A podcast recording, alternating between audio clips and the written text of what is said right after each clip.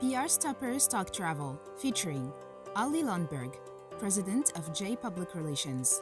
Here's our host, Nick Simon. So we're going to start by talking about culture. And Ali, how have you found what works to maintain the culture of your team when everyone is all spread out? Yeah, it's been definitely top of mind.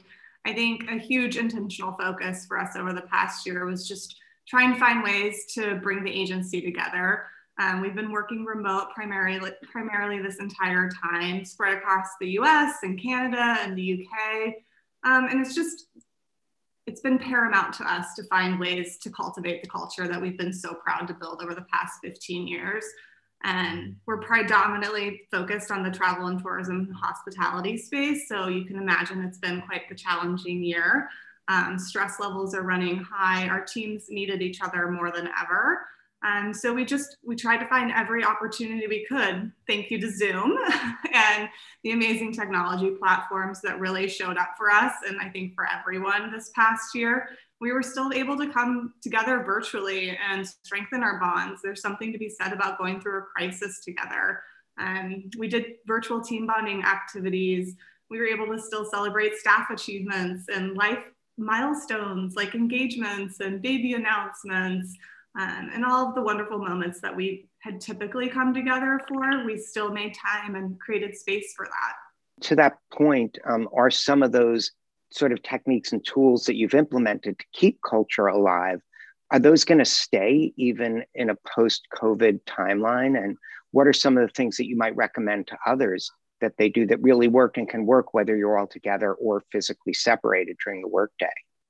Yeah, definitely. I think we're going to keep up the virtual bonding activities for sure. You know, we are used to working bi-coastally and across the pond. We have offices in Los Angeles and San Diego and New York and Toronto and London.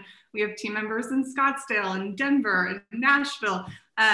So we were pretty spread out already, but we definitely had concentrated offices and gathering spaces. So without those, you know, there were those barriers for us of trying to, you know, get together.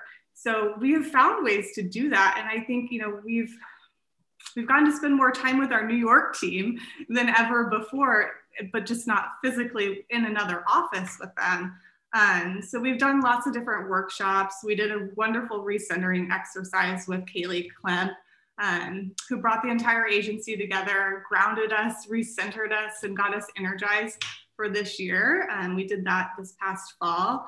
And we've just been listening a lot to our teams about the skills that they want to grow and bringing in outside speakers and experts. I think we always try to look within and, you know, celebrate one another's passion points and strengths, but sometimes we need to look from the outside too and really figure out like what's going to strengthen our team the most and where do they want to grow.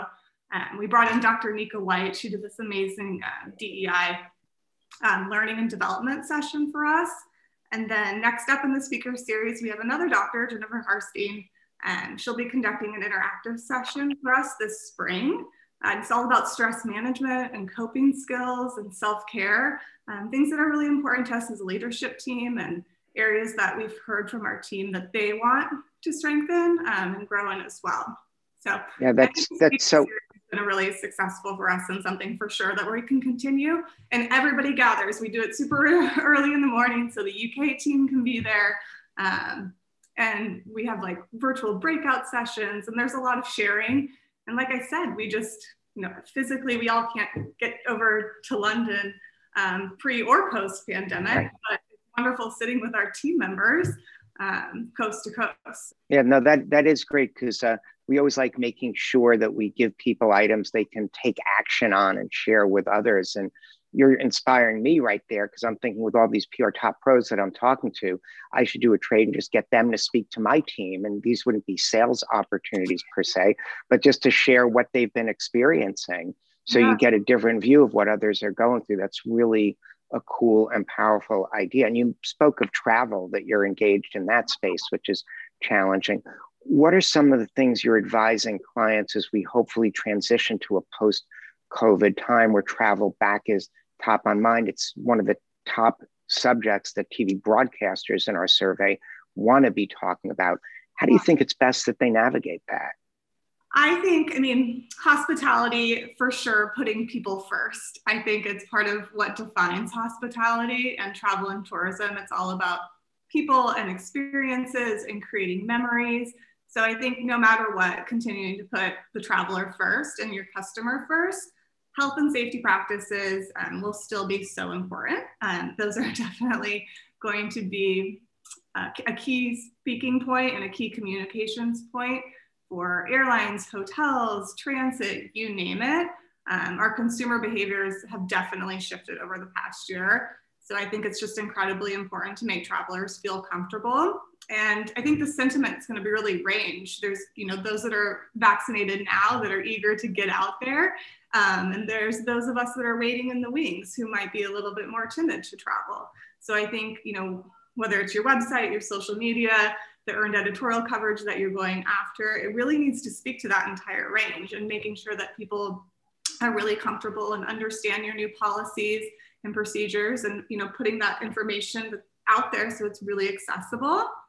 And then I think for this year, we're still going to continue to see a huge interest in like outdoor recreation, our state and national parks, private excursions, and I think for sure another summer of the Great American Road Trip and just keeping it domestic.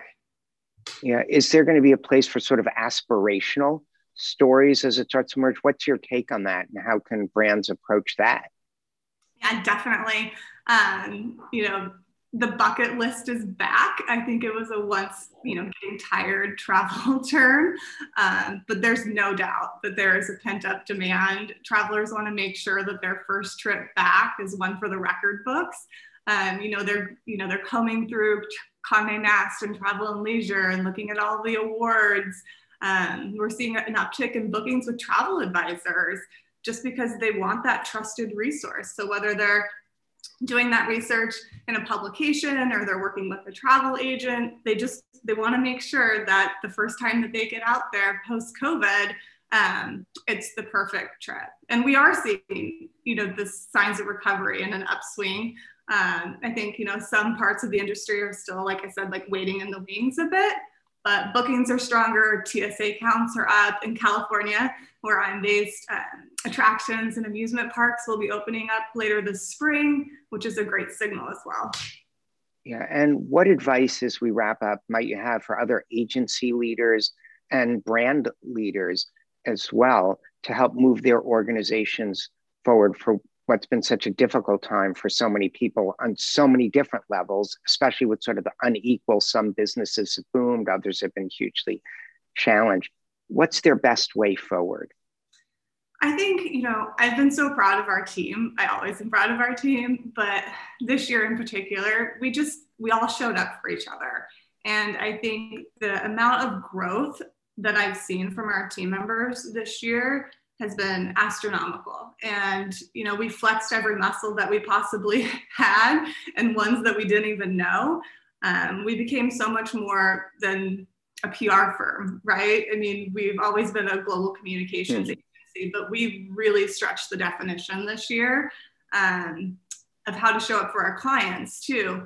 And I think, you know, predominantly working in travel and tourism and hospitality and being a travel company of sorts ourselves, we just brought that empathy to every conversation.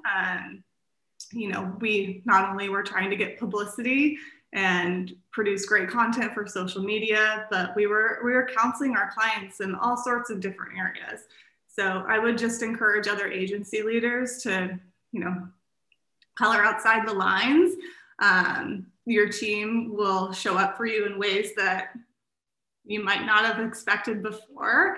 And just make sure that you're constantly, you know, fulfilling that pipeline of their learning opportunities. And, you know, whether that is bringing in experts or, you know, extending new challenges, and then just let them grow. I mean, my best advice for other leaders is always just to make space for others. And then in turn, you'll have more space so you can have your own growth opportunities. I think as leaders, we're not done growing. And so therefore we need people to step up and, you know, take on new roles and responsibilities. And what I've found is everybody's eager to do that. They want to impress, they want to get to the next level. And unless you make space for them, they're not going to be able to achieve that on their own. So you can't do it all. It's not sustainable. And when you do that, make that space, my best advice is to empower them and just be open to things being done in a different way and encourage innovation always. That's such great advice. And thanks so much for spending time with us, and congratulations on your continued growth and success. It's obvious to see why. Oh, thank you so much. It was a pleasure speaking with you.